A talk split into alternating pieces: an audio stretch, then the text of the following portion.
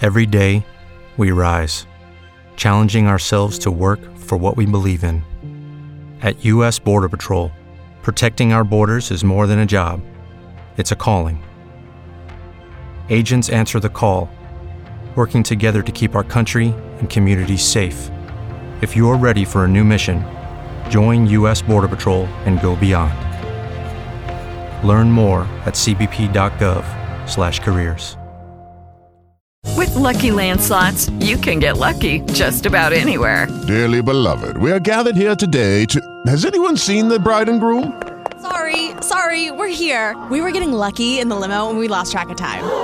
No, Lucky Land Casino, with cash prizes that add up quicker than a guest registry. In that case, I pronounce you lucky. Play for free at LuckyLandSlots.com. Daily bonuses are waiting. No purchase necessary. Void where prohibited by law. 18 plus. Terms and conditions apply. See website for details. Welcome to Podcasting Power Hour with your host, Jeff Townsend, aka the Indie Podcast Father.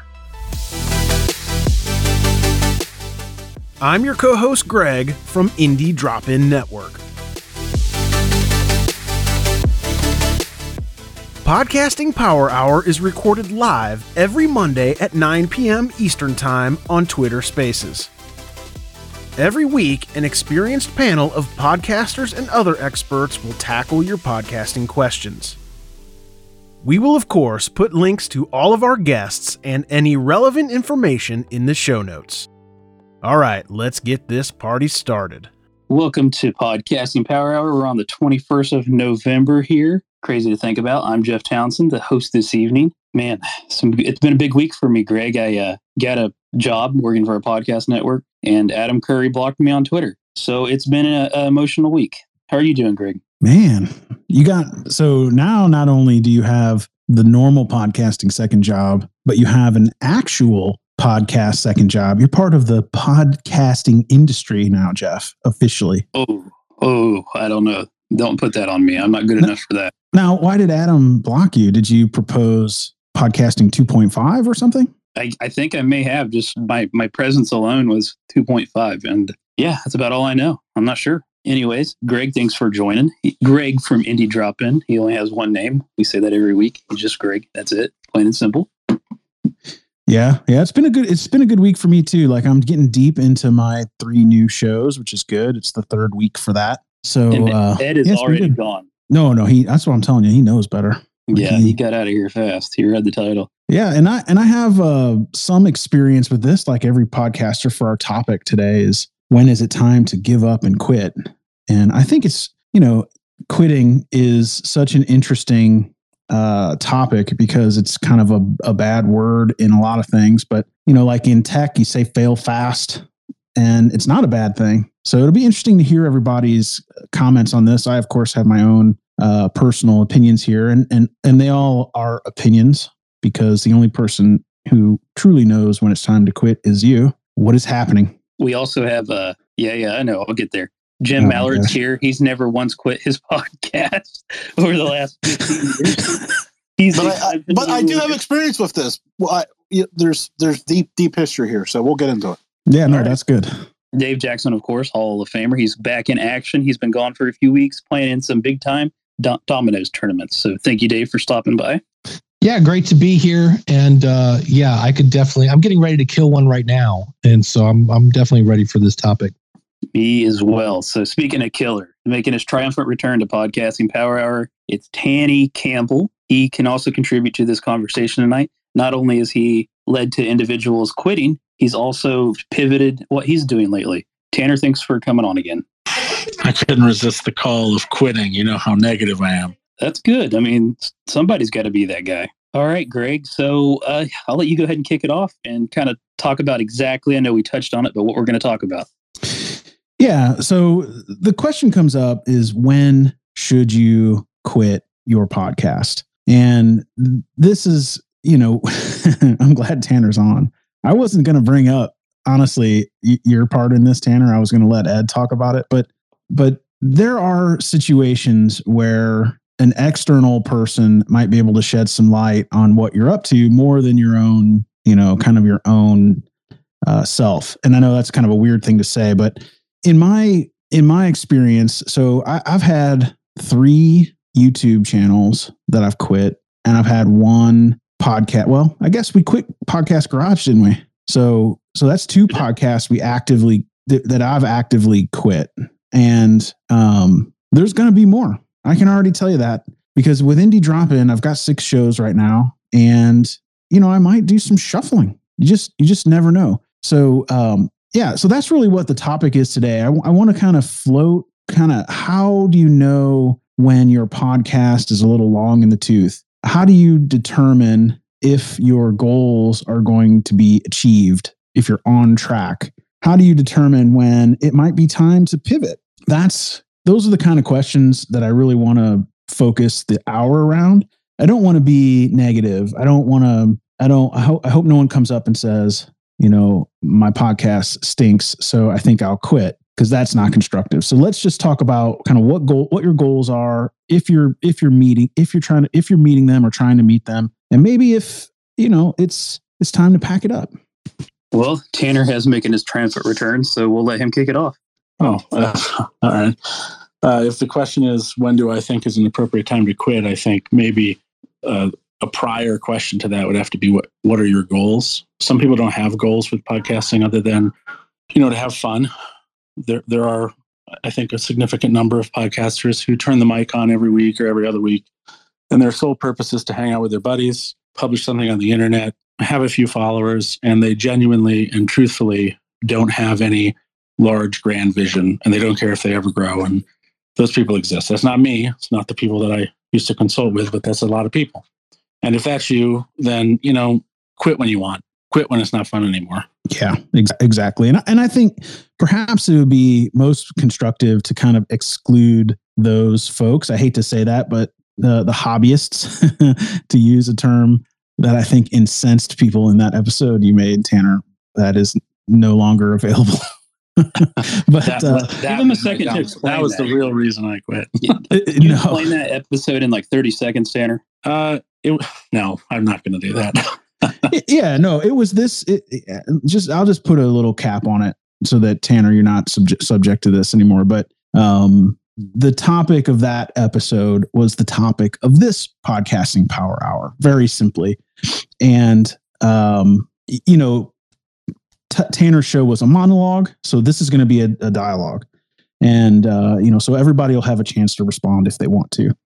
But maybe Tanner, I can ask you a very specific question, and then we'll go to Jim and Dave and go around the room here. But like, how do you know if your podcast, like, is there indicators that it might never work? Like, it might never grow, or it might, you know, you know what I mean?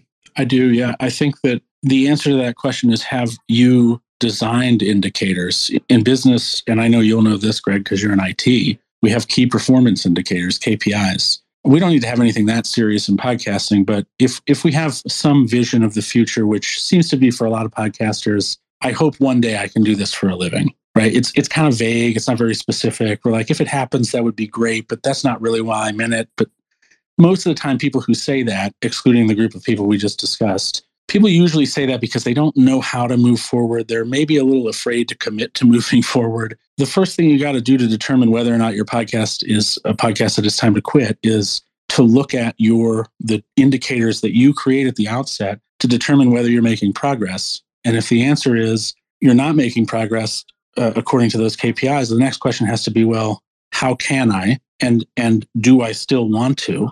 And if the answer is no, well, then it's probably time to quit. If the answer is yes, then great, set some new KPIs so that you can keep moving forward. And if the answer is, you know, no, they're not, but I don't want to quit, I want to keep going, it might be time to look at whether whether those KPIs are the correct ones, whether they're useful, or whether what you're doing in the way you're doing it is capable of hitting the KPIs you set. And that's a very difficult conversation to have with yourself because it's essentially, and I had this conversation with Ed, um, is maybe the way you want to do this, the thing you're really passionately connected to, not the topic, but like your method. Maybe you're, I'm not saying this of you, Ed, but maybe someone is a little, you know, they're a little arrogant about I got to do it this way, or they're a little self assured and they're not exactly sure why they're self assured, but they feel they got to do it this way. This is the way I'm going to do it. Maybe you can't do it that way and hit your KPIs. And that's a hard conversation to have. But but it's one I think if you're if you're not hitting your KPIs and you don't want to quit, then it's a conversation you have to have. So, Jim, we'll go to you here in just a second, but I want to just get a little bit of clarification from Tanner. When you decided to um, shut down your podcasting, your podcasts about podcasting, and focus on your uh, cr- creative podcast, let me say it that way, because who knows if Practical Stoicism will be your only show? Who knows, right? So, um, w- was that your driver? Did you look at the two and say, my my goals can be better met focusing on these other projects? Uh, partially. I mean, like, I'm not going to lie. Part of it was the network that brought me on was going to pay me a lot of money. And it was, that's the dream, right? The dream is, well, for some of us, the dream is somebody's going to pay me a shit ton of money to create content that I would create for free any fucking way. So that was part of the reason. The other part of the reason was that alone would not have made me quit uh, uh, Good Morning Podcasters. Uh, I would have kept that if I believed that I could still do Good Morning Podcasters in a efficient, not an efficient capacity, but in a worthwhile capacity. I mean, I people who know me know that I want to, I want to help. I'm not going to, I don't want to half-ass something. I want to show up and give as as much as I can, and make sure that whatever as much as I can is is actually useful. And when I started to realize what was going to be required of me to really be a full time podcaster and be paid money to do that, it very quickly becomes a job. And so I was like, all right, well, can I balance two of these things without taking away from either one of them? The answer was no. So which one am I going to choose? The one that allows me to do the thing I'm most passionate about in my life, which is philosophy, full time as a as a job, or am I going to continue to try to help podcasters be successful when half of them get mad and don't listen to me anyway? It was, in retrospect, a fairly easy decision for me. Got it. That's awesome. So, Jim, you said you had some experience with when to wind down shows. What's uh, what's your take on when to do it? Well, I'm going to jump back to Tanner's point for a minute. He said he had a conversation. I can't remember the guy's name. It just left my mind. But part of this whole conversation is you got to have a conversation with somebody else. We all like talking to ourselves way too much, and we're able to give ourselves good answers. Well, if I do it another six weeks, or six months, six years, it'll hit. And sometimes it's just not going to hit the way we think it should, or it doesn't make. We can convince ourselves that a, a wrong idea is a good idea because it's our idea. And it's such a and it's such a difficult. That's a difficult thing because there's so much ego wrapped in it, admitting that because sometimes what you'll have to do, the outcome of this conversation, sometimes is admitting you suck at the thing you really like, and that's a really fucking hard thing to do for anybody, no matter who you are. Yeah, because uh, this this wasn't necessarily uh, quitting a podcast. Well, the story I'm about to tell is not quitting a podcast. I decided in 2018, 2019, that I was going to delve into conservative politics as something I wanted to talk about on my show. Everyone's going to leave. well, listen, I, I'm just going to say that, right? And I based my show on paranormal and conspiracy, and I got into this cons- this conservative talk frame for a while, and it was interesting, and I learned a lot. But I, I learned pretty quickly that isn't what I wanted to do all the time. So I pulled back out of it. Burnt a lot of bridges along the way with some of the more traditional paranormal people. Um, still getting emails from people who love those shows and want me to go back and email their or interview their candidate and all this other stuff. But it just wasn't me. This wasn't a good fit. Now, when it was time to wrap up, I used to do a fantasy football show. And anybody who knows me knows I've never played fantasy football in my life. But somebody came to me and said, "Would you co-host?" And I'm like, "Dude, I don't. No, I don't do this. I don't. I don't play the game. We just need somebody to kind of keep the conversation from deteriorating to swearing us, you know, because there's a couple other guys. Just need somebody to steer the ship. So I did it for about eight weeks. And um, what I learned was that wasn't any fun. Listen to these guys go back and forth and back and forth and back and forth and just be like, calm down. It's okay. We'll talk about wide receivers now. No. So um, sometimes it's easy to walk away from a podcast. And sometimes if you love it and you can get past the, the KPIs and still love it as a hobby. I mean, I love golf as a hobby too, and I'm not any good at it. So you just and one of the worst things you just said, it wasn't a worst thing that you said, but it, it's it's the worst thing when this happens is when you've you think you're getting close to making the decision about quitting and you get an email that says, "Gosh, I really love your podcast so much," and that, and that one person fucks you up from being able to make the decision you thought you were going to make. Oh yeah. You all of a sudden put all the power of all the power of judgment of whether or not you're making progress or whether or not you're making a difference on that one email, and you're like, "Ah, I do matter. It does matter." Yeah, that, that's the worst too because you, you you're like, oh man, I you know, I, like I said, I walk, I decided, made a conscious decision to get out of politics, and then for the next month, I swear, every every time I open my email, would you interview this candidate, this candidate? Um, you know, we're gonna we're gonna feature you on this app, and I'm like, God bless America, I was getting away from this stuff, and I can't, I don't know, no, go God away. bless America. God bless America in the world. That's funny. So, Dave Jackson, what do you think about quitting podcasts? Uh, when when is it time? Like, how do you know? Well, like right now, I have a show that I've started and stopped three times. And the first two times were due to COVID. And I came back and I, I always wanted to play in the local podcasting space. So I live in Akron, Ohio. I started the Akron podcast, started off fun, found a bunch of stuff in Akron that I didn't realize existed. And, but it, to do a, here's the key to do a good show, it takes some effort. And I had all these, I followed 8 million Facebook pages and the local newspaper and the mayor's office and stuff like that. And I didn't want to talk about sports and I didn't want to talk about um, like gun violence. And that's about the time somebody, we had a shooting in Akron where they shot this poor kid 40 times and then handcuffed him. And so that dom, dom, it just dominated the news for the longest time. And it was just like making the kind of content that I want to make. I really would have to be a reporter and go out and really almost not make the news, but just dig to find it because nobody was talking about what I wanted to report on. And I just, the, like the last two weeks, I'm just like, ugh, there's, I don't want to do the show based on the content I have. I don't have the time to do the kind of show that I want to do. So I end up putting up meh content and I don't want to be known for that. And I just was like, yeah, this isn't, uh, and I realize it's going to take years to build up the kind of audience that I want. And that doesn't go with my life goals of like, hey, I want to like make the school of podcasting great and all this other stuff. And the experience that I'm learning doing a local show is really nothing that I like. There were no surprises like, oh, look, it's hard. Well, I knew that. And I, I did get a sponsor at one point, but I just was like, I'm at that point where I'm like, I don't want to do the podcast. Matt Gibson's in the, he's a listener. He was, uh, uh, I did a, a show for musicians for 10 years. Same thing. I just ran out of stuff to say. How many times can I say, you know, uh, practice your craft, don't be a dick, always pay your bar tab, good night, you know. And so Matt was gracious. He came on and we broke his interview into part one. And I'd already sputtered. The the podcast was sputtering. And instead of firing every week like it had for 10 years, it was like every other other week. And then I skipped a month. And so I aired Matt's first part of his episode and just like literally just was like, ugh, I just hate this show. And nobody's and nobody said, Where's part two?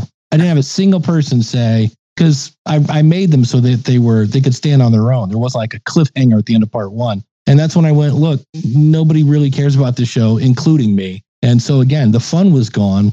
And I was just like, yeah, well, life's too short to do stuff that isn't fun. I love, uh, Dave, that you just said, uh, how many times can I say? And then you said something. And yet your next project was to make a podcast about podcasting. And certainly you must tell people the best kind of mic to buy 600 times a day. Right. Absolutely. So how many times? well, it's, it's, yeah, I've got like four of those. And yeah. I, I, I guess I just keep thinking if I put out enough, eventually somebody's going to run into me. But even that's all there uh, to, to kind of get to Tanner's thing. It's hard to give like you can give people rock solid here is the proof this is why this is bogus and people will go yeah i'm still going to do that. And that's that is hard to stomach at times when you're like wait you're just going to you're just going to put out that you're the top 0.5% of listen notes and you know it's a bogus stat? Yeah yeah i am. And i'm like oh okay note to self um you know Tanner might person, fall for that and make a whole episode about it though uh it's so yeah so there's there's that part too that you know it's it's you every teacher wants an eager student. So sometimes you don't get that. You yeah. know oh, sorry Tanner, go ahead. Everybody wants the things that they're saying to be heard and i feel you on that one dave. It, it's tough yeah. to go on teaching when the students don't listen to you. I used to when i went to the gym i used to wonder why the, all the trainers were working with people that were you know were their clients were not fit and i would think man that's a terrible trainer i mean not a single one of their clients are fit and i've seen the same people, the same clients all these years. And then I started interacting with podcasts about podcasting, and now I totally get it. I do want to take a second to say, uh, people and you can go ahead and come up if you would like. I know Eric, Mark, you guys have both, we've all had discussions about the possibility of giving or quitting or, or making a pivot or changing. So if you guys are willing to come up and discuss that, and I know we have Ed Havens hanging out up here too. Uh, before we go to all that, though, we'll go to you, Matt. Yeah, I just uh, I was listening and uh, I just wanted to brag that I caused Dave Jackson to fail at podcasting, and I just wanted to take credit for that. So thank you guys. You did. I, what I heard was that show was so bad that he never aired part two. That's what I heard. Right. Exactly. I was. I'm. I'm literally the most terrible podcast guest possibly get, and I caused one of the fathers of podcasting. it, well, the, here, just to date that, uh, Matt totally crushed it on Google Plus, and so that's what the interview was about. That's how long ago it was. Mm, those are the good days. Nice, nice. Wow. Something else we should something else we should mention is, you know, some people get offended by the word hobbyist. I played in bands for God twenty years. I was a hobbyist. I spent lots of money on gear, had a lot of fun, but I never moved to Nashville. Never did music as a full time gig. So I was a hobbyist. Own the word, you're a hobbyist. And then the other one is I hear people get upset about either quit or pod fade. How about we just put in the word retire? Sometimes you do something, you do it for a while, and then you retire. And there's when I hear people go, Oh, you shouldn't be so hard on people that pod fade, I go, They retired. They tried something until it wasn't fun, and then they retired. So let's Wait, wait, get hung Dave, up on who's hard on people that have pod fade? Well, I've had people. pod- besides well, other that's the- podcasters. Well, I, well, that's it. But I, I'm like, I don't understand how it's being hard on someone when you say, "Oh, so this person tried this and then they pod faded," and they're like, "Why are you shaming them?" I'm like, "Well, correct me if I'm wrong, but they tried something and then they quit. Like, how is that shaming someone? It's not like, oh, you dirty pod fader. It's like, no, you you tried something." You know, I'll I'll try whatever sushi, and I didn't like it. Oh, you pretty you you you sushi shamer. I'm like, no, I didn't like it. I quit. So sometimes I think we we look for reasons to get offended in this. Uh, just today, recreational outrage is the national pastime. So let's not get hung up on words. I wish I could bring the pod fade to my golf slice, and maybe I'd be better at something than. Anyway, sorry. There you go. There you go. So, Dave, so Dave, I, I, I, I, I agree with you to a point, but like, imagine if you go to the car dealership and you know you're trying to look for a new car, but instead it's filled up with people's half constructed hobby pickup trucks, and you can't find a single pickup truck to buy. You know, that's that's how I feel th- sometimes about these Well- podcast directories. It's like every everybody's hobby is in everyone's face. I was at a, a medical uh, convention in Florida, and I was talking to somebody, and I said, "Oh, have you ever thought of starting a podcast?" And she goes, "Oh, I listen to podcasts, but my boss will never go for it." And I go, "Really?" And she said, "Oh yeah, my boss absolutely hates podcasting." And I go, "Why?" And she goes, "Because they're awful." And I go, "Well, just think how yours is going to stand out based against all these awful podcasts." And she's like, "I'm just here to tell you, if you say podcast, she almost like." Projectile vomits. She just hates podcasts because she probably found a bunch that were just, you know, three guys, one brain, cracking some brews in the basement, which is fine. Kind of like what Tanner was talking about. If you're just doing it for fun to hang out with your dudes, that's that's fine. But unfortunately, some people associate, you know, podcasting with Wayne's World. Sounds like my wife. Hey, but even Wayne's World was hugely successful. So, you know. That's a good point. I was thinking that same thing. I was like, oh man, if we could only make it like Wayne's World, we'd all be in great shape. So, are we, you want to go to Ed, Jeff? I think it's time Yeah, for Ed. yeah, let's go to Ed. Yeah. So, Ed, maybe you can tell us a little bit about um, why, if if you're you know available to, if why you quit your show for us or took a small hiatus, and what you know what you learned and why you came back. Just kind of give us the Cliff Notes or the Coles Notes if you're from Canada. Uh, which time? The latest time, the time when you pivoted to the 80s movie podcast. Okay, well, actually, because uh, I started the podcast back in 2019. I did five episodes in four weeks. Ed, hey, And, uh, Ed, Ed, you're you're super muffled. We can't hear you very well. Oh, sorry. I'm in the middle of cooking right now, so uh, I'll do the best I can. Hold on a sec. Can you hear me better now? Yeah, a little better. Okay. Anyway, so uh, like I said, I started the show in August of 2019. I powered through five episodes in four weeks, and then I just hit a brick wall. And I just like, okay, um, I'm only getting like five, ten listeners a show. Uh, maybe this isn't my thing. and I took, I quit. And about six months later, I got the itch again, and I started it back up, and I started uh, just doing a little different things than I did before, and I started getting my numbers up, and things were going good. And then I uh, I found this uh, this wonderful group of people on Twitter, this Twitter podcasting community, and uh, things were going a lot better. And I was meeting a lot of people, and they were helping me, and they were giving me advice, uh, mostly unsolicited, which I don't have a problem with because they were doing it because they either liked who I am or they liked what I was doing and wanted to see me improve. And then the infamous episode hit, and uh, there were other things going on in my life at the same time where it was just like I was ready to just take some time off. And then I heard Tanner, and I'm, I'm not blaming Tanner, it's not Tanner's fault, but Tanner's message on that specific episode hit me in the soul like nothing had ever had before. Because um, it was about uh, whether or not uh, you're a podcaster or if you're a faker. Um, that's not the exact word he used, but are you faking it or are you doing it for real? And I was faking it. And so, uh, you know, that afternoon, I, you know, uh, Dixie was doing her project podcast. I came in and I just was like, okay, guys, I'm out. And uh, within five minutes, I had Jeff messaging me. I had lots of people messaging me, telling me, hey, you know what? I don't know what's going on, but don't quit. And that's kind of was like, okay. And I needed to kind of take a step back 24 hours. And it's like, okay, I'm going to dedicate myself to this. And uh, within two weeks of rededicating myself to the show to like, okay, now I'm going to really put in the effort that I haven't really put in before. Um, I've hit new numbers, new records of numbers every single month since that that moment. And in fact, even this month, um, you know, I set my first new record in July, and I've already topped July's numbers by 50%, and we're, you know, only two thirds of the way through the month. I'm going to hit another record this month. Uh, and, you know, for, for lack of a better word, Tanner and I've said this before, kicked me in the ass and made me realize, okay, it's time to, you know, poop or get off the pot. You know what I mean? Yeah, I think that's a really good lesson for everybody. But it, you also did a couple of other things, right? Like you not not only did you put effort into the show itself. I mean, you just recently even are still still doing it. You've got new gear. You know, you, you posted pictures about your little studio setup, asking questions. Like you put in a lot of effort but you've also changed the show name. You got new cover art. You're working on your, you know, your social media stuff. I mean, it wasn't just the content. I mean, it was everything.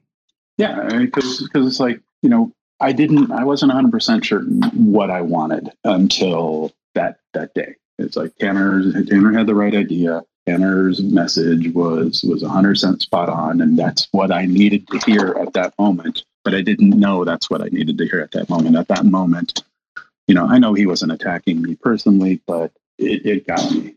And so, you know, when all is said and done, if it wasn't for Tanner kicking my ass, you know, indirectly that day, I don't know where I would be right now in terms of the show. I might have actually quit a month later and not come back. But you know, instead I bought the URL, I changed the name, I changed the, you know, I changed so many things and it wasn't because those, these were things that you suggested uh, or Tanner suggested or Jeff suggested. It was just like, okay, what can I do to stand out amongst all the other people who do the exact same thing I do? And uh, and it's worked, and it's worked in spades. Uh, I'm getting new listeners from different countries that I've, you know, it's like for me, you know, to know that there's somebody listening to my show in Ukraine during all the stuff that's going on in the Ukraine right now. Somebody is listening to my show is just that that's just mind blowing sometimes. You know what I mean?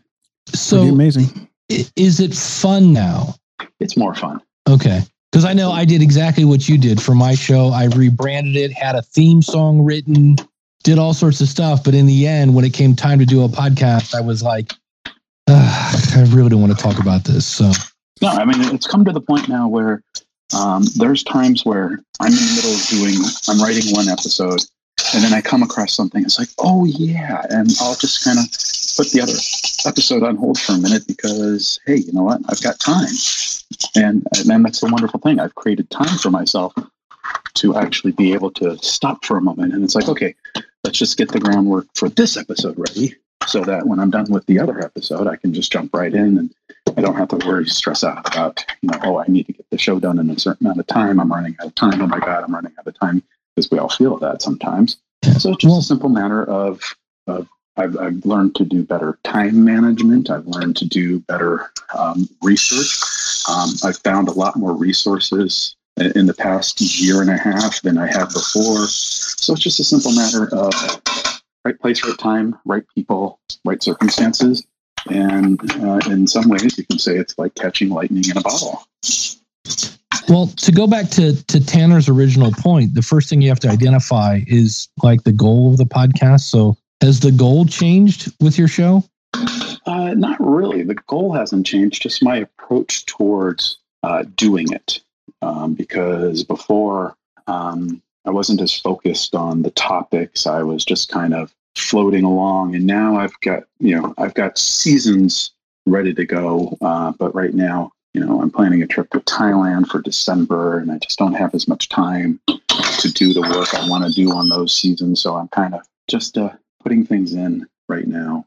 Sorry, I'm also cooking, so I need a few minutes. Yeah, we'll, we'll let you get we'll let you get back to cooking, Ed, and, and uh, no, no, we'll go I've, to the next. it. No, no, I'm done. I'm not done.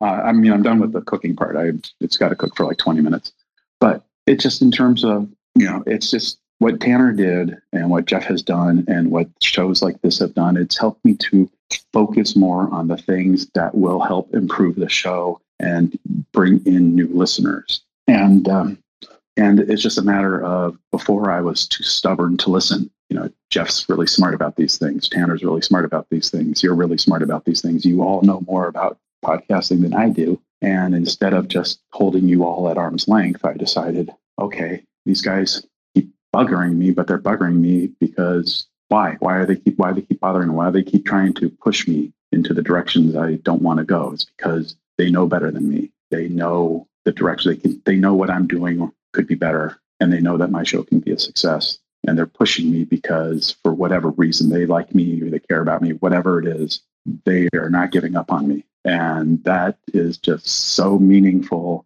to somebody who's doing this by themselves with no support team, with no, you know, until very recently, with no network. Um, we're still building the network apparently, but you know, it's just like when you're just by yourself in in a room talking to a microphone and not knowing what's going to happen with that episode in a day, a week, a month, a year, it's very lonely. And when you don't have that support team, uh, you're going to fade very quickly.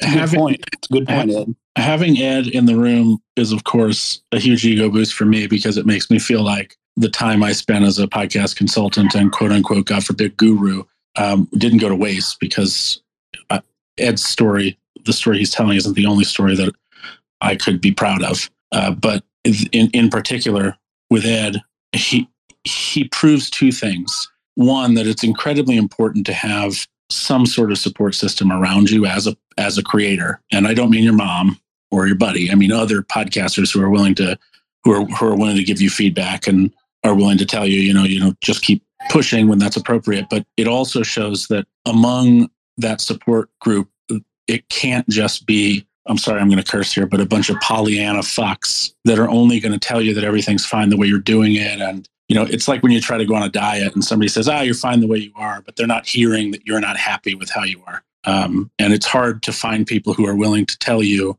that, you, that you're fucking something up or you're not doing something right or you need to have a hard conversation with yourself. It's important to have a support system, but it's also really important to have people, not necessarily as big asshole as I am, but people around you who are willing to like you know put you to the screws and say well you know you think you're trying hard but are you and it's hard it's hard to find friends like that you need them though Oh, absolutely. And Ed, it's it's a good, really relatable to this when the emotions come into play when we're making decisions like this. Podcasting Power Hour is part of Indie Drop In Network. If you are a podcaster looking to grow your listeners, check out indiedropin.com. Indie Drop In is always free, and we have opportunities right now for comedy, true crime, scary, and paranormal podcasts. Just go to indiedropin.com to learn more. Hello, it is Ryan, and we could all use an extra bright spot in our day, couldn't we? Just to make up for things like sitting in traffic, doing the dishes, counting your steps, you know, all the mundane stuff. That is why I'm such a big fan of Chumba Casino. Chumba Casino has all your favorite social casino style games that you can play for free anytime, anywhere with daily bonuses. That should brighten your day a little. Actually, a lot. So sign up now at chumbacasino.com. That's chumbacasino.com. No purchase necessary. VGW Group. Void were prohibited by law. See terms and conditions. 18 plus. Judy was boring. Hello. Then Judy discovered ChumbaCasino.com. It's my little escape. Now Judy's the life of the party. Oh, baby, Mama's bringing home the bacon. Whoa, take it easy, Judy. The Chumba life is for everybody. So go to ChumbaCasino.com and play over 100 casino-style games. Join today and play for free for your chance to redeem some serious prizes. ChumbaCasino.com. No purchase necessary. Void were prohibited by law. 18 plus terms and conditions apply. See website for details. Okay, round two. Name something that's not boring. A laundry? Ooh, a book club. Computer solitaire, huh? Ah, sorry. We were looking for Chumba Casino. That's right. ChumbaCasino.com has over 100 casino style games. Join today and play for free for your chance to redeem some serious prizes. ChumbaCasino.com. No purchase necessary. Void were prohibited by law. 18 plus terms and conditions apply. See website for details.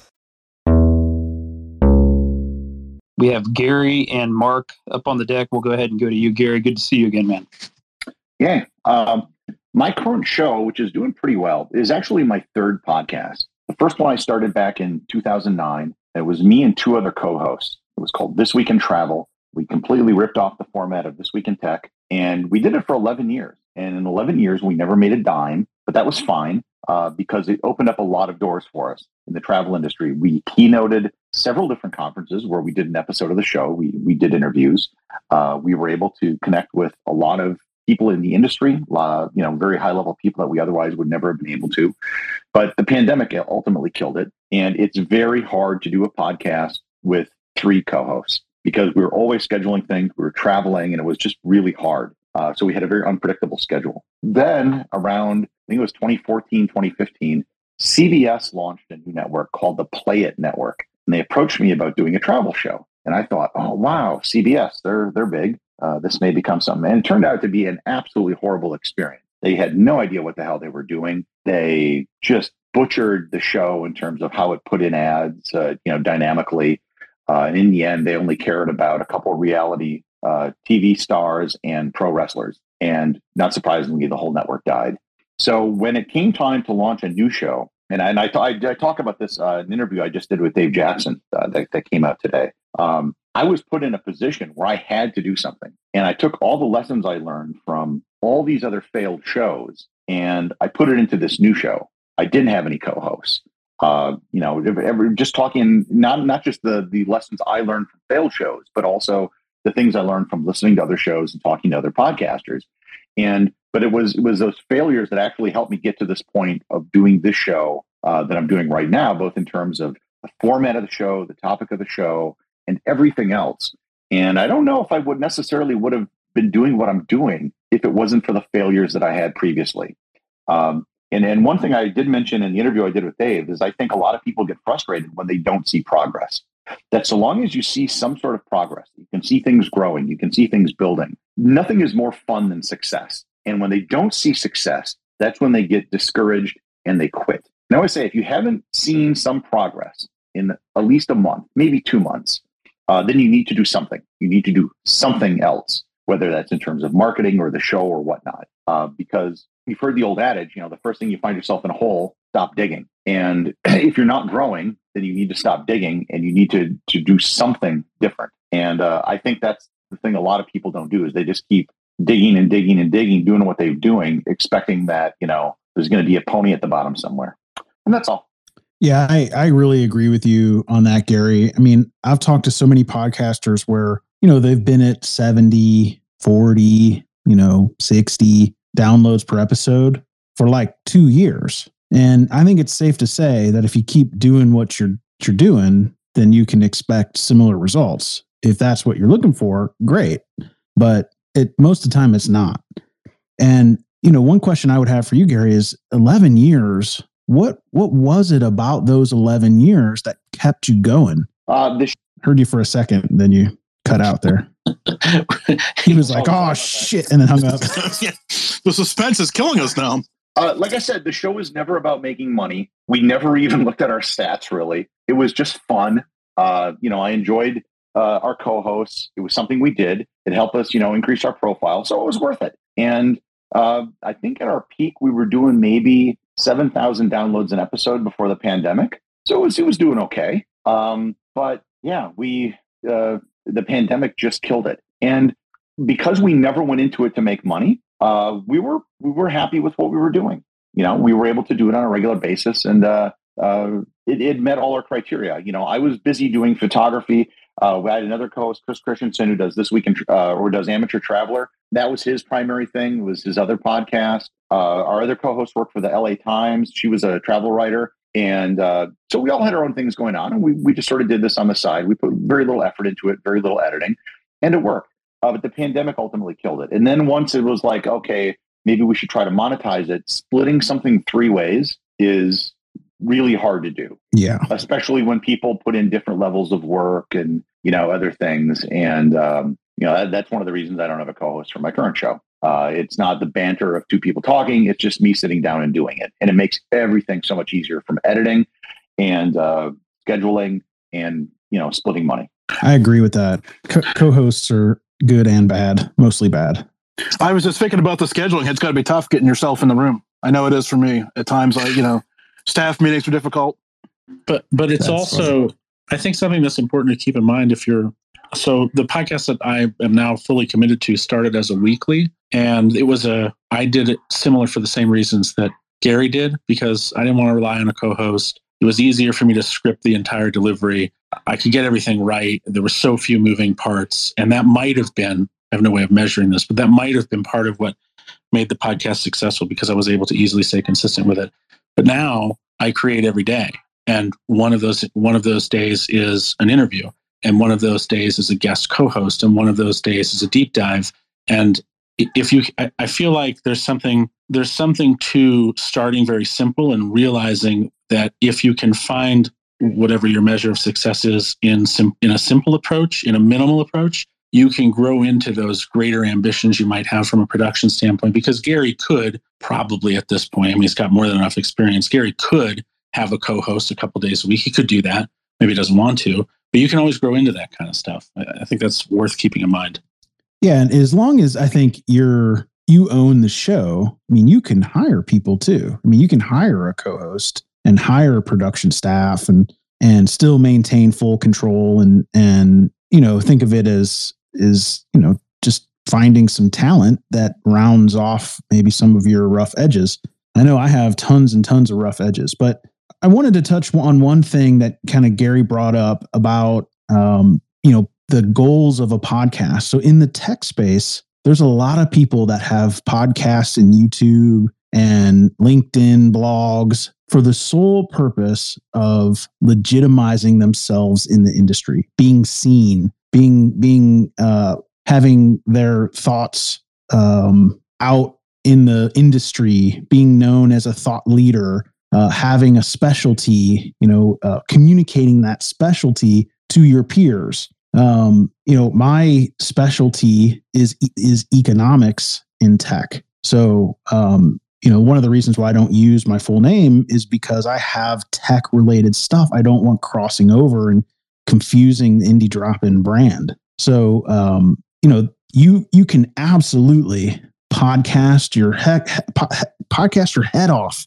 to build a brand for uh, for your job. It's totally a great reason to podcast. And then when your job becomes too stressful or you have to, you know, go get your master's degree or pass some sort of tech certification, you can quit.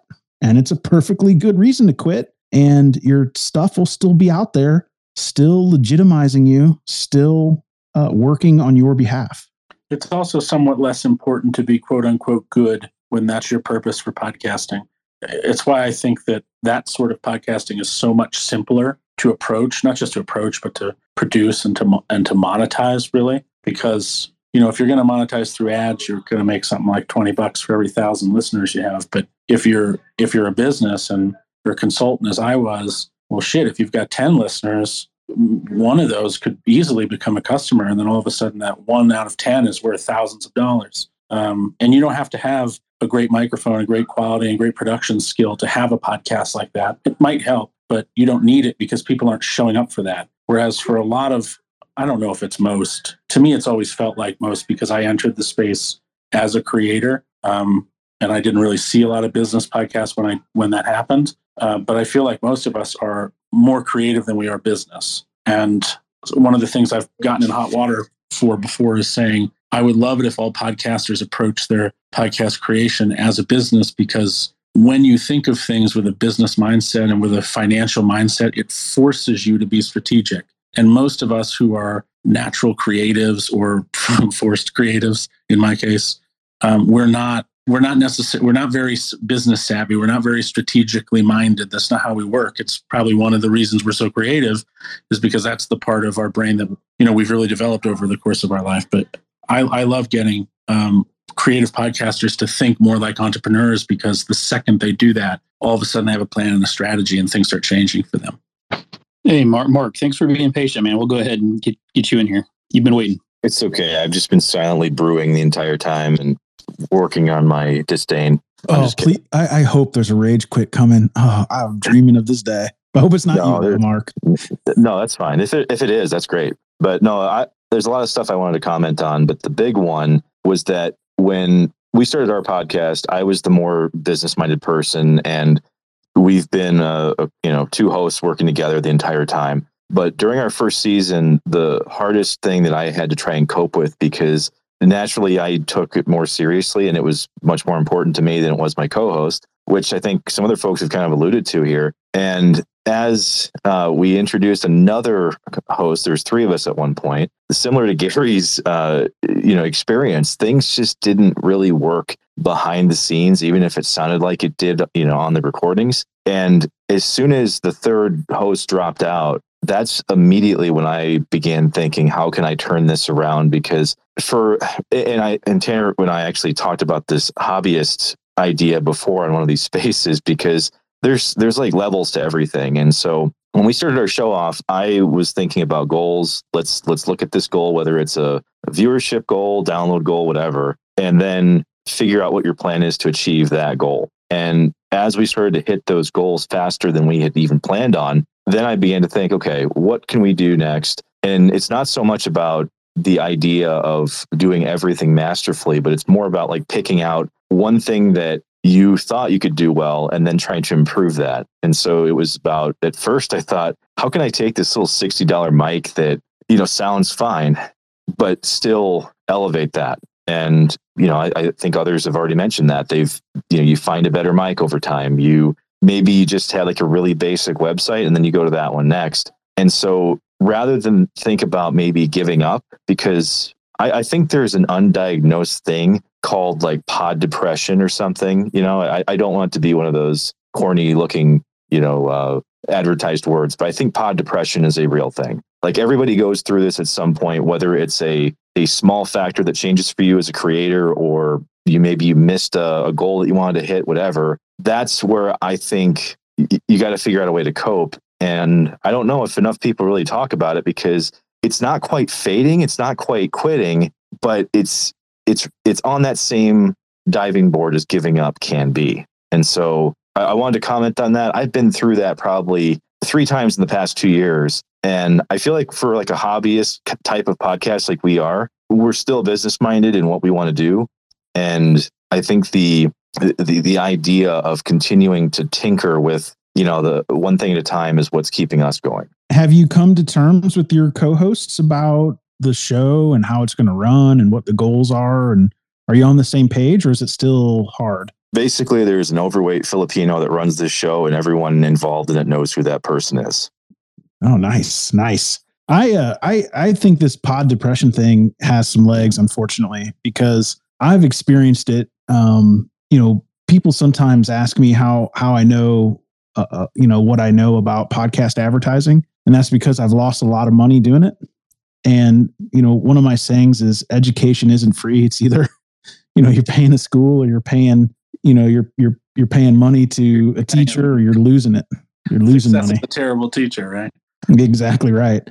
And um, you know, Tanner, I don't know what we came up with, but as a as a kind of a, a a standard number, but I come up I came up with about 30% of of listeners stick around after advertising. So mm-hmm. is that what you find too?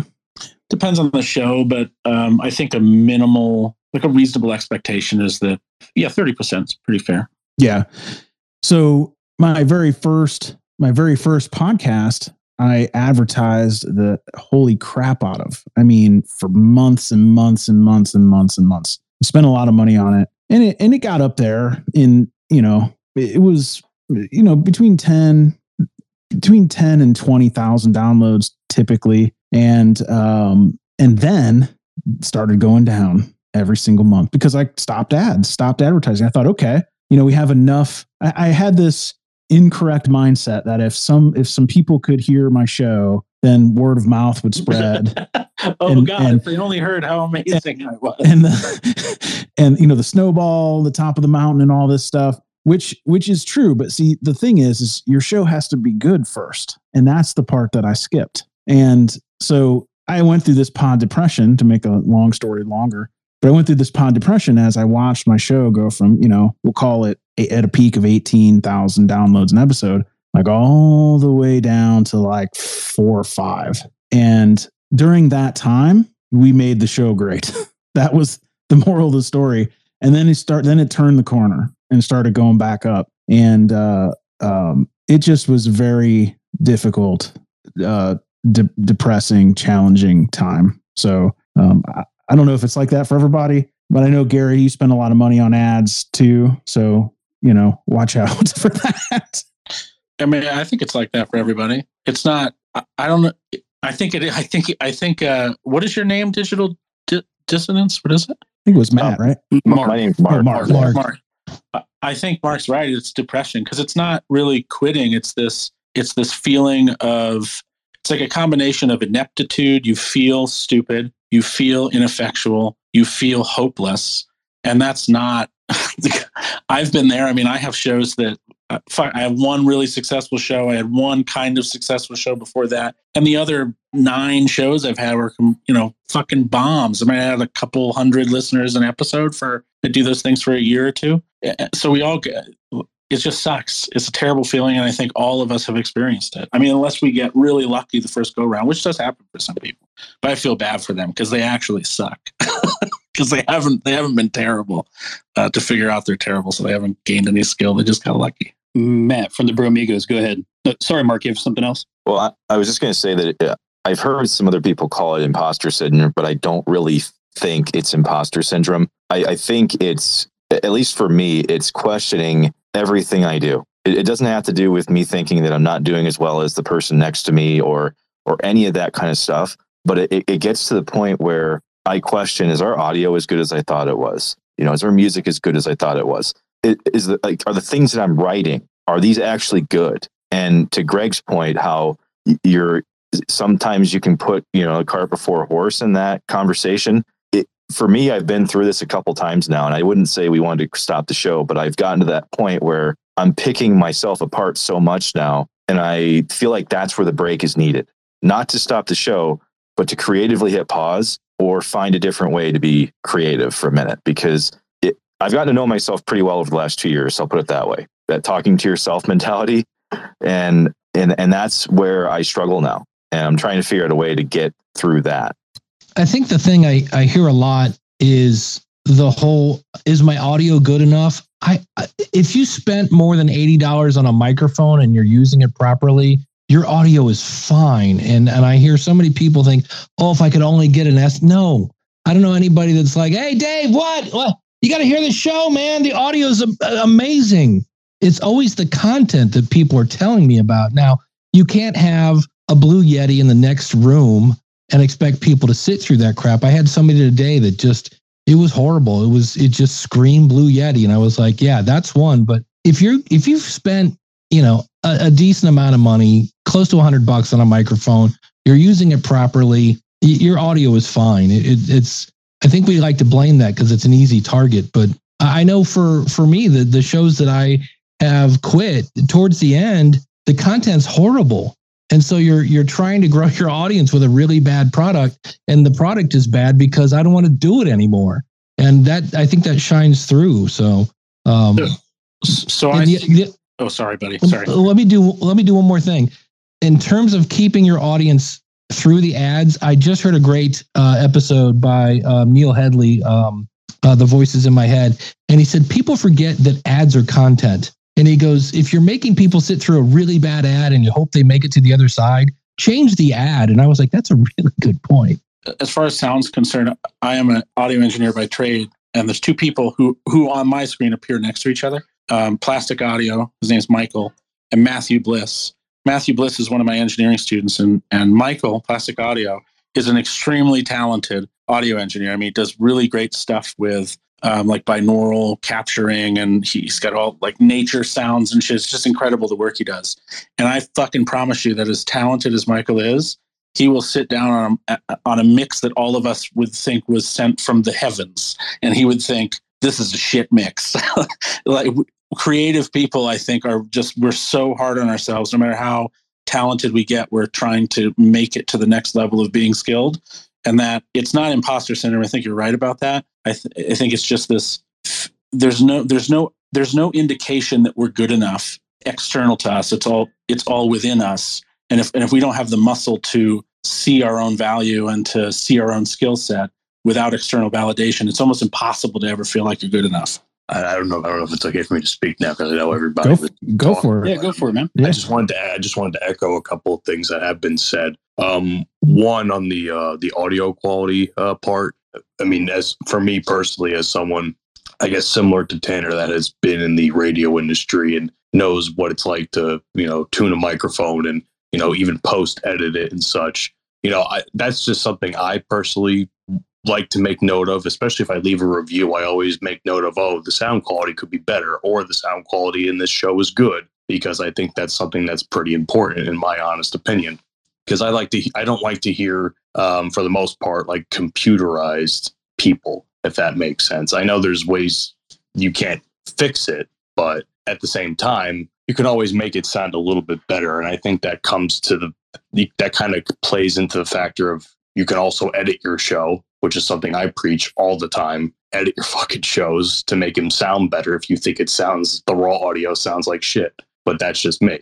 Also, um, I don't know if it was Greg or someone that mentioned the whole like, oh, my podcast had thousands of downloads and then it went to nothing. And then that's when we made the show good. Um, again, I don't remember who said it, but that struck a chord with me because this particular show, when we started it, you know, the first couple episodes were doing pretty, pretty good, honestly. And then I don't know what it, I don't know. We don't know what happened, but I guess over the last couple of months, I think we realized we started to get sloppy and that the downloads decreased. And I think now, given that, you know, there's four people and that there are, you know, there's four of us and we've kind of put our heads together and said to ourselves, hey, what's going on? Why is this happening? What are we trying to do to make it better? And I think even though the numbers are still a little bit down right now, I'm I have hope anyway. I'm not sure about my uh, three co-hosts on the Bromigos, but I have hope that I think we're finally starting to tread in the right direction. Uh, and at least, and we also have multiple outlets that we're on. Like we're on YouTube as a video podcast. I know we talked about that a couple weeks ago, but and those numbers seem to be doing pretty solid as well.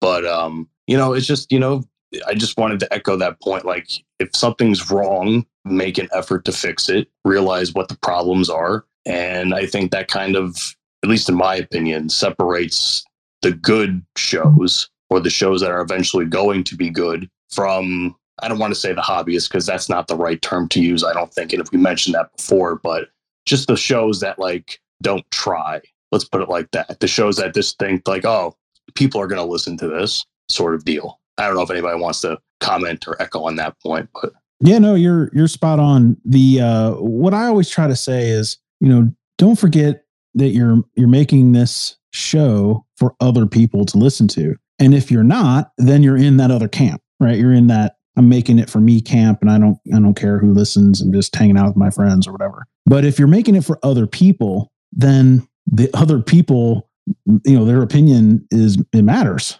right? Like, you know, for in your in your show, I haven't listened to it, but you know, if it's four people kind of talking over each other for an hour, you know, I would probably throw my phone out the window. But if it's four people that have specialties and segments and things that make them interesting and and and it's a podcast that's structured and clearly a presentation, then I would be excited for four people, right? I mean, that's just four people is a lot on a podcast. How you do it matters. Uh, I will say so- this much um, to echo the point about you know the talking over. There are times I won't deny that that does happen there, but I think we're doing a little bit better of that now. Um, especially since we started like I don't know why it took us so long to do this, but like we have a uh, a notes notepad section since we all have Apple, and we always write down like topics that we want to talk about for, for the next episode. That way, we could at least implement some structure into what we want to add into our episodes.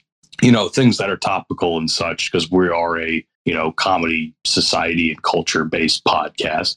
Um, I will say this much though, because like, and I think me and my co-host Mike said this on air in their most recent episode, and like, because he's actually has a job at Sirius XM, and we were talking about it on air, and we were just like, man, if this show ever got big, like I can see us on like Sirius XM taking over like some of the older shows that are eventually going to be phased out, you know, sort of deal. So I think that like that's always going to be in the back of our mind, and that just drives us to be better. And I think that's why we are so passionate about making this successful because we we as Mike always says, Pamela Red, my co one of our co-hosts, um, I like to manifest things, and I think we're trying to manifest success for us. It's just having to put into work to, to get to that point. If that makes any sense. It makes sense. I think a good way to, to realize or to motivate yourself to do that is, and I've, I've said this to clients in the past, imagine how arrogant it like, like step outside of yourself for a minute and say,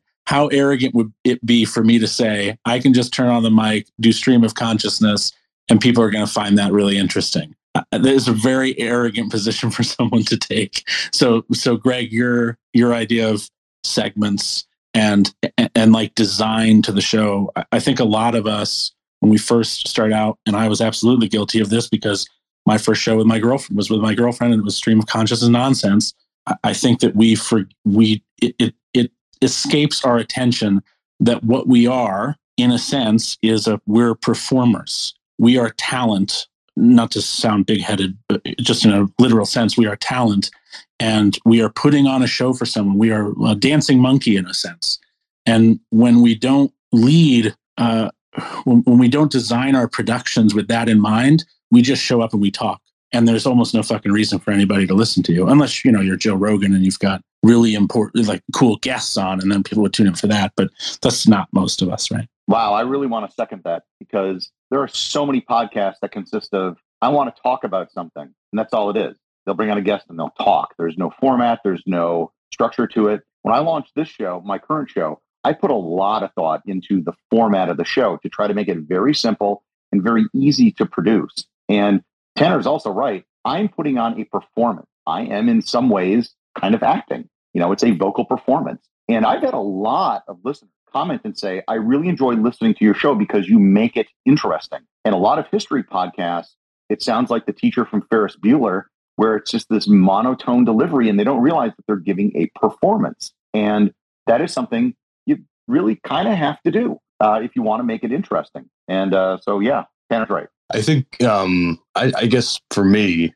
I, I agree with you, uh, Gary. Um, is I guess because we, I had this is my second show. For those that don't know, I have two podcasts. So the first show, like we were doing, we're doing relatively okay. We're doing pretty well for ourselves at the moment. So when we started this show, Bromigos, back in June, like me already having some skin in the game, um, was like, oh, this is what I know how to do. This is what I could offer. This is these are some resources that could help us. And then lo and behold, those resources didn't pan out as well for this show as I would have hoped. So now it's kind of like, oh shit, now we have to pivot and start from scratch more or less. And I think realizing that was helpful for me because it's like, I didn't, you would think like all podcasts can market the same. Lo and behold, I was in a very, I had a very rude awakening there. Yeah, and just to, in case anything I just said or anything Gary just signed off on uh, made it seem as though I was suggesting you have to that that uh, you know like a a bromigo style dudes talking around a table show needs to be like a you know a performance. Um, I want to correct that if if it seems like that's what I meant. That's what I meant.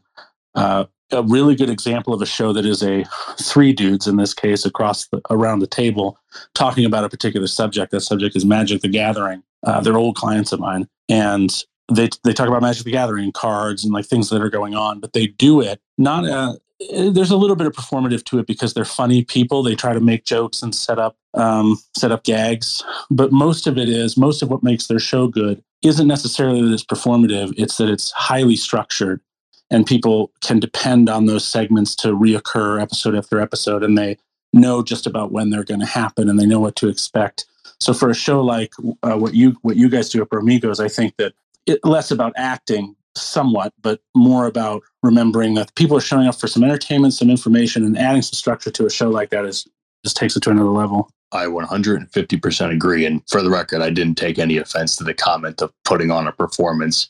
Although I wouldn't necessarily use the word performance, I do think it has to be entertaining. And I do think if, if anyone here has ever heard Bromigos, which I doubt, but if you do, you'll know that there's a lot of entertaining entertaining aspects to the show. We tell a lot of jokes. We get on each other's we bust each other's balls on the show while we're talking about whatever subjects we're talking about. You know, it's it's a good time. And I think if we continue to do it well and recognize where we need to improve, and and I'm not just saying for any show that can do this, but I think as long as any well maybe any show could realize those things, then they could basically create better content and therefore grow a bigger audience. Yeah, I'll make one comment and then Jeff, I'll go to you for last call because it's uh it's uh, getting late.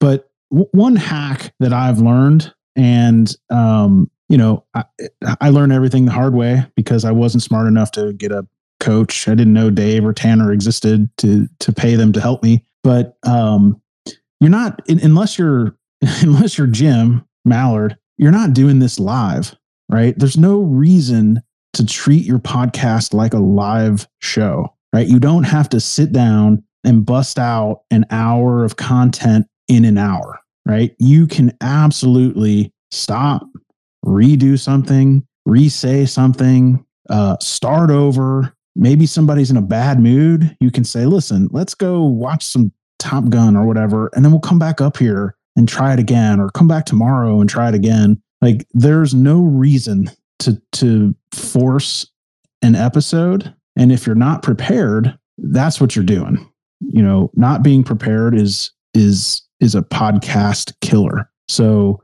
um it, have no fear of going, you know, this didn't work. That joke didn't land. I wish I would have said this. You know, like that episode of Seinfeld where George Costanza's driving away and he's like, ah, the jerk store. I had the perfect comeback. Right you can do that and it will sound live to your audience. So um, don't don't forget about don't forget about that. Especially true in interviews. Um, so many people I think feel really under the pressure, uh, really under pressure rather, to not seem perfect when talking to someone who's a guest on their show. And in reality, the guest probably feels that way too. Uh, so giving yourself and the guest some breathing room in an interview and saying, "Hey, look, this isn't live video is not recorded. Um, if you need to retake a line, just say it and, and, build in breaks. You know, when somebody answers a question, be like, oh, yeah, okay, maybe take some notes and think about it for a second because all that stuff comes out uh, in post production. All right, Jeff, last call. Yeah, um, yeah, exactly. On that note, Dave, uh, anybody else? You've been a little bit quiet, Dave, but you've uh, brought up some great points. Anybody else have anything they want to speak on before we close this up? I've, a couple people have said this. Just realize that because one show ends, you know, you might turn around and go, oh, you know what? I'm going to do this. You know, uh, Luria Petrucci uh, does live streaming pros. That's like the third version of her podcast. Uh, Grammar Girl was Mignon Fogarty's second show, you know, and she ended up on Oprah. So, you know, in some cases, it's you, what you really determine. I mean, one of the shows I did was called the Customer Service Show. And much like my Akron, Ohio show, I jumped into it because, hey, this is what I do. And then I got into it, it was like, and I don't want to talk about it 24 7. So, uh, you know, just because you've decided to retire one of your shows doesn't mean you're a failure. I mean, I, I have been married twice. I've learned something from every single one. So learn what you can when you shut something down and and take those lessons and and move it into the next podcast. Every time Dave gets married, he says at the altar, "Can't wait to learn stuff from you." That's wanna, it. That's part of my. It's part of my vows. I want to be like Dave when I grow up. I love that. No, good point. And I think for me, it's always about prioritizing and where you can you know, put your best focus forward to make the best content possible for me. And like recently, I've had to make these same decisions that we're talking about tonight with the purpose of what I really wanted to do and what I really wanted to focus on. But no, thank you everybody for coming in and spending this little bit over an hour with us. I really appreciate it. Greg, I'm going to let you drop the spill and all that, and we'll put a book into this one. Yeah, thanks everyone for coming to Podcasting Power Hour. This, of course, is a podcast also uh, edited by AI, copy written by AI, particularly to annoy everyone. And it Otherwise- always cuts Ed out too. It's the craziest thing ever. Is that po- the pod machine you're using for that? uh, ca- Capsho. Cap Show. Oh, I love the. Oh, dude, the girls from Capsho are fucking dope. But that's an offline conversation. They're really smart. They've got a great. yeah way, way too way too smart for me i just use the tool i speak i speak to them every once in a while and i'm just like oh my gosh like this is a nuts but um yeah so podcastingpowerhour.com i'm not going to edit that out because that's part of the fun and by the way indiedropin.com if you have a show that you want to promote uh, just just check that out i have some new tv movie shows some fandom shows hit me up on dm i don't want to uh, talk about it too much longer but i can help you uh, navigate the website and get your episode posted so um, and again next week uh, 8 o'clock central 9 o'clock eastern podcasting power hour Be good, be safe, and don't litter. yeah please don't litter Yeah, littering sucks. Thank you for listening to the Podcasting Power Hour. Everyone is free to participate on Twitter Spaces every Monday at 9 p.m. Eastern Time. To join, just follow Jeff at podcast underscore father or Greg at Indie Dropin. If you found this podcast helpful, go into your podcast app and write a quick review. Other podcasters will see it and know this show is worth listening to. Also, I'll put a few links in the show notes for ways you can support the show. I think by now you know we love our coffee. Have a great week. Yeah. Hey, you guys, out of cur- I assume you hit stop at this point, but out of curiosity, uh, how how ahead of your production schedule are you? Is this out like tomorrow, or is it out in three weeks? yeah it'll be out in a week or two Yeah, cool. I, I need to I, I need to get caught up uh maybe this week though since it's thanksgiving week out you know I'll be slow at work why do you want it to come out tomorrow tanner No, no, I, I thought I actually thought it would have been cool. I mean, this is all retrospective, but I think it would have been cool to talk about maybe in the next power hour you guys could talk about holiday breaks because I'm sure everybody is fretting whether or not they, you know, skip a week or plan ahead for a week or that might be an interesting conversation. yeah we actually have an episode on breaks don't we mm-hmm.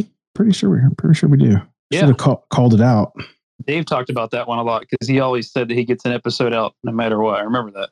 that's right he grinds them out are you taking a break on like are, are is practical stoicism you say it's now daily Yeah, it's it's seven days a week now with a long form interview on Wednesdays, and then the rest of them are meditations. But I'm working to change that because we're trying to have a women in stoicism segment on one day of the week. We're trying to have like a deep dive segment for another day.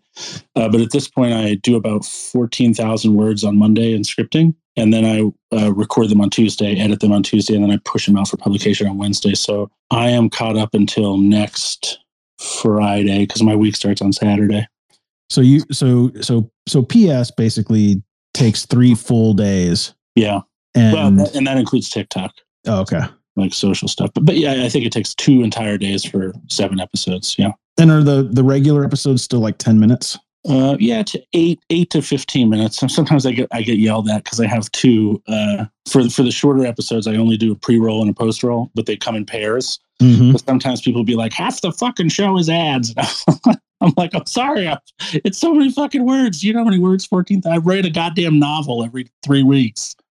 Yeah, I know. When that's one challenge I have with Indie Dropin is, you know, when people submit like 15 minute shows, I can't put a mid roll in it. And then my earnings go down like 25% that week. Like, like shit. I think I might have to submit a, an hour's worth of episode for Bromigos then for you, Greg. At least to get Please do. Please do. Two hours, please. Two hours. I'll load that we, we son of a almost had an up. episode that ran two hours once. the uh yeah somehow somehow last year um ended up 800 bucks plus so i got to make sure i don't do that this year because i try to spend everything i make on ads W- one day i won't but but while it's still building i try to spend everything I'm doing uh, probably the coolest thing that's ever happened to me in my entire podcasting career, other than being signed to a network, is that my show is currently doing a cross promo with uh, NPR's Planet Money, which is fucking insane. Like it doesn't even. I don't know why that's the cross promo. I don't know what money and philosophy have to do with each other, but I was listening to Planet Money just to hear my ads pop, and it absolutely blew my mind. It was the coolest thing. Dude, that is really cool. I have been I have been following um some of the stuff that's been going on with you, Tanner. When I when I see it on the timeline, uh, man, good for you, brother. Really good for you. Yeah, that's cool. X Factor luck, man. I, I couldn't replicate it if I tried. I, I don't know if that's true, man. I, I mean, maybe to this extent, but I mean, niches are are are powerful, and and this is a good one. Yeah, but finding them, you just get Yeah, you couldn't predict this was going to be a good one. That's the problem. Yeah. At least it's not a podcast about podcasting. Fucking A, brother. Jesus. Can I ask the uh, the question that everybody's afraid to ask Tanner? Yeah, sure. Why not? What what the hell is stoicism? you should listen to the podcast. I'm really glad somebody said it because I've been wondering that for weeks now. Actually, um, it's funny because I'm, I'm doing some mentoring with a philosopher at, at a university in, um, it doesn't matter. Uh, and I'm learning about the, there's kind of like this public version of Stoicism, which is like, you don't have emotions, which is not what Stoicism is. And then there's this modern version of Stoicism, which is, which stops short of the spiritual, uh, because Stoicism actually has a God in it. It's not a religion in the way that we think of an organized religion today, but it does have a spiritual element to it. And so I'm kind of diving into that spiritual element stuff. But essentially, uh, Stoicism is a, f- a philosophical practice wherein you believe, as a, this is a necessary requirement to be a Stoic, you believe that virtue is not just the highest good, it is the only good. Um, it's necessary to believe that in order to be a Stoic. And the point of the philosophical practice is to develop a virtuous character. And the Stoics defined virtue as the knowledge of how to live well. So it's, it's really all about, it's literally probably, I think, the most philosophical philosophy that exists because philosophy is the examination, you know, the, the a life well examined. Um, and Stoicism is all about trying to figure out exactly how to live your best life. Um, and unfortunately, that's not how all the dude bros and fuck boys and Silicon Valley people present it, and it gets a bad name for that reason. Um, that's one of the reasons I started the show. I'm trying to fix that. Did you catch all that, Dave? I did. I, I really expected it to be like, oh, Dave, I'm so glad you asked. I just launched this new course on AppSumo for 19.99. Actually, get it actually, today, Greg, only it- it gets better. 59.99. Uh, Tanner's going to be on my show in January, so you're going to hear all about this. Maybe that's the episode I'll need drop in for you. Where are you gonna Where are you gonna put that in true crime? Yeah, because it's going to make a killing. I'll show myself out. Oh my god! I actually, I actually forgot about that, Jim. I was like, I was like, who the fuck is talking right now? Whose show am I on in January? You're right. Yeah, you're the first person to book me as a guest. Actually, that's cool. He he plans way ahead, man. Yeah, I mean he he is a paranormal show, so it's perfect for stoicism. Well, I heard a spiritual element in there. See, I, I can, I, I, I, I niche so well. Please, please let me create some BS article about the ghosts of Stoicism, and everyone in my in my space will have my head. Dude, that'd be so amazing. I want you to talk about. I want you to. I want you to start a show that says it's called. It's called Stoic. The the Stoic Atheist.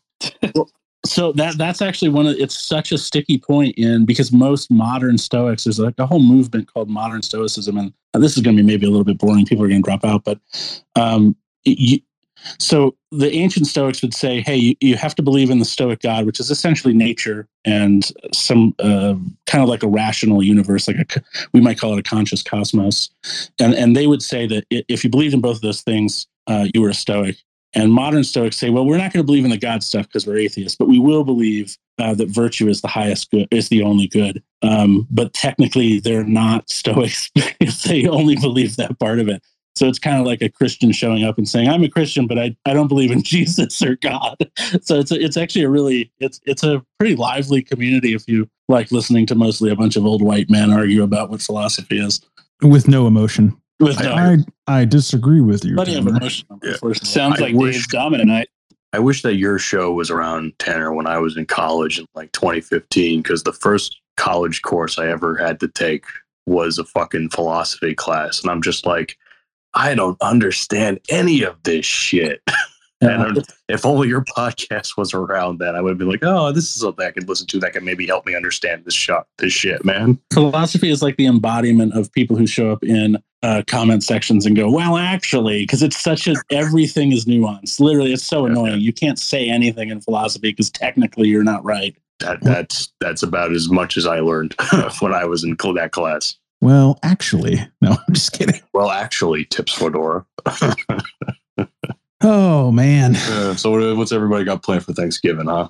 What's, what's, what's the side? What's the side dishes plan, man? Because the side dishes are what it's about. What are you talking about? There's there's a standard set of side dishes, and that's it. There's no venturing into this new territory. This is like the athe- the stoic atheist. It's not Thanksgiving without the standard sides. Yeah, but you can always like improvise and add. Well, wait a minute. Let's let's let's start a real war here. What are the standard sides? Matt down there. he's already pissed. But he's in Australia. He's already pissed because he doesn't get to partake.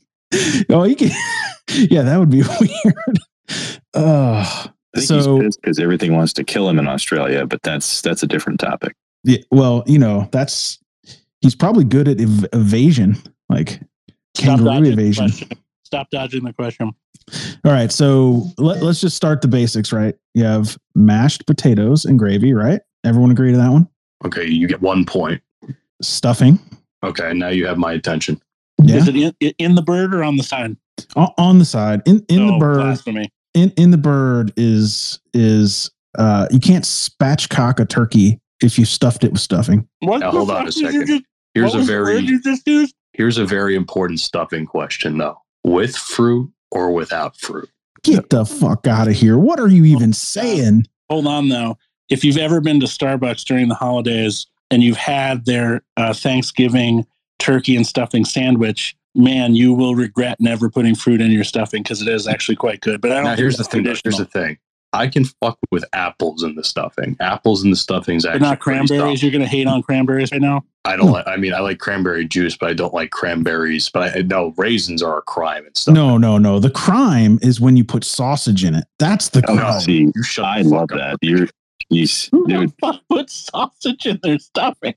Listen, listen to these guys. do. What are you Listen to them. Them. It's good. It's good. That's all I gotta say. We've been, we did that. We were one of the first families in my family to do that, and this was roughly about, I'd say, 15 years ago. And then everybody else that we served it to copied us and started doing the same damn thing. Like, So there's what- something to it. So was it like a turducken sausage? Is that like what you, what it would become at that point? No, it's No, like it's just- breakfast sausage. Yeah, yeah, it's just ground sausage. You cook it up, throw it in there. You don't have to put it in the turkey unless that's your thing, you know. But we we typically don't even make it in the bird. Yeah, yeah. No, the in the Okay, bird, wait, wait, in the wait, bird wait. is gone. Is out. Is out. Can we go back to what Greg said earlier? He used the word spatchcock, and I've never heard that. I almost spit my dessert out. Oh yeah, yeah, yeah. I didn't know if that was old English or something because I, I don't even know what that means. It, not only is it fun to do, it's fun to say. So just Google it. It's when you cut the backbone out of a bird. I have the general rule that I don't Google anything with cock in it. I know that's not true, but yeah, you cut you cut the backbone out of out of a bird, and and you can and when you cook it, it cooks more evenly, and you can also apply seasonings more evenly because it's no longer round. God, And then ancient Viking torture that you just described. yeah, yeah, but but when you uh, and then when you cut it up after you you know it, it's e- it just makes it a whole lot easier. It's and it's better. Have you It's ever much better. brined? I'm brining for the first time this year. Oh yeah, I'll, I'll send you pictures of my brine gear. I have all sorts of I just have brine a gear. plastic bag. You have gear. Yeah, dude, I have a brine bucket. You have to have uh, uh, a little plate that holds it down. I've got brine sauces, all sorts of stuff. Has anybody ever been brave enough to deep fry a turkey? I have deep fried several turkeys. How is it? It's amazing. It's really good, but it's not any better than a perfectly cooked either smoked turkey or baked turkey, in my opinion. Yeah, it doesn't come out like. I think when we hear fried, we think of something extra crispy in some way, and it definitely isn't. No, and if the and if you get the ho- the oil is not perfect, the skin comes out like really dark, and then even though it tastes fine, like your grandma's bitching, like it's just not good. So my my worry is it- are the it, would the best the breast or the white meat be dry because that's the worst part of the turkey for me. There is the, is the white meat that is always the driest part for me that I just can chew on for hours. So like, is that part like at least moist where I can at least where someone can enjoy it for the most part? It you gotta. It's the same cooking, deep frying it and cooking it in an oven is the same story. It just takes it's just way faster deep frying it. If you overcook it, it's going to be dry. If you undercook it, it's going to be raw. So you got to dial it in and you got to pull it up every once in a while and poke it with the thermometer. And uh, when it gets to like 150, you got to take it out, basically. Got it. Got it. You, okay. you guys, I gotta go, but I need to describe to you the funniest situation I'm in right now. I'm, I'm laying on the bed talking to you guys. I'm eating. My girlfriend got these little, what are these called, babe? Like Philadelphia cream cheese dessert things. And I've got a German Shepherd ish dog standing on the floor, and I've got our new dog is a little weenie dog on the bed. And I don't know if you, if you've ever seen a weenie dog stretch, but they're pretty long. So he, he does this stretch and then he like army crawls a little closer and then he'll wait a minute and he'll do another stretch and army crawl just a little bit closer and he's got his nose about three inches from my dessert so i gotta go to protect my uh, protect my dessert but take care guys this is real Yeah. fun Google spatchcock. i'm not doing it Oh man. Well, this has been fun, but I got to dip, guys. Yeah, yeah. This is the this is the end of the after show. Yeah. I'll close her down. All right. See everyone. Later on. Happy Happy Thanksgiving. Thanksgiving. Bye bye.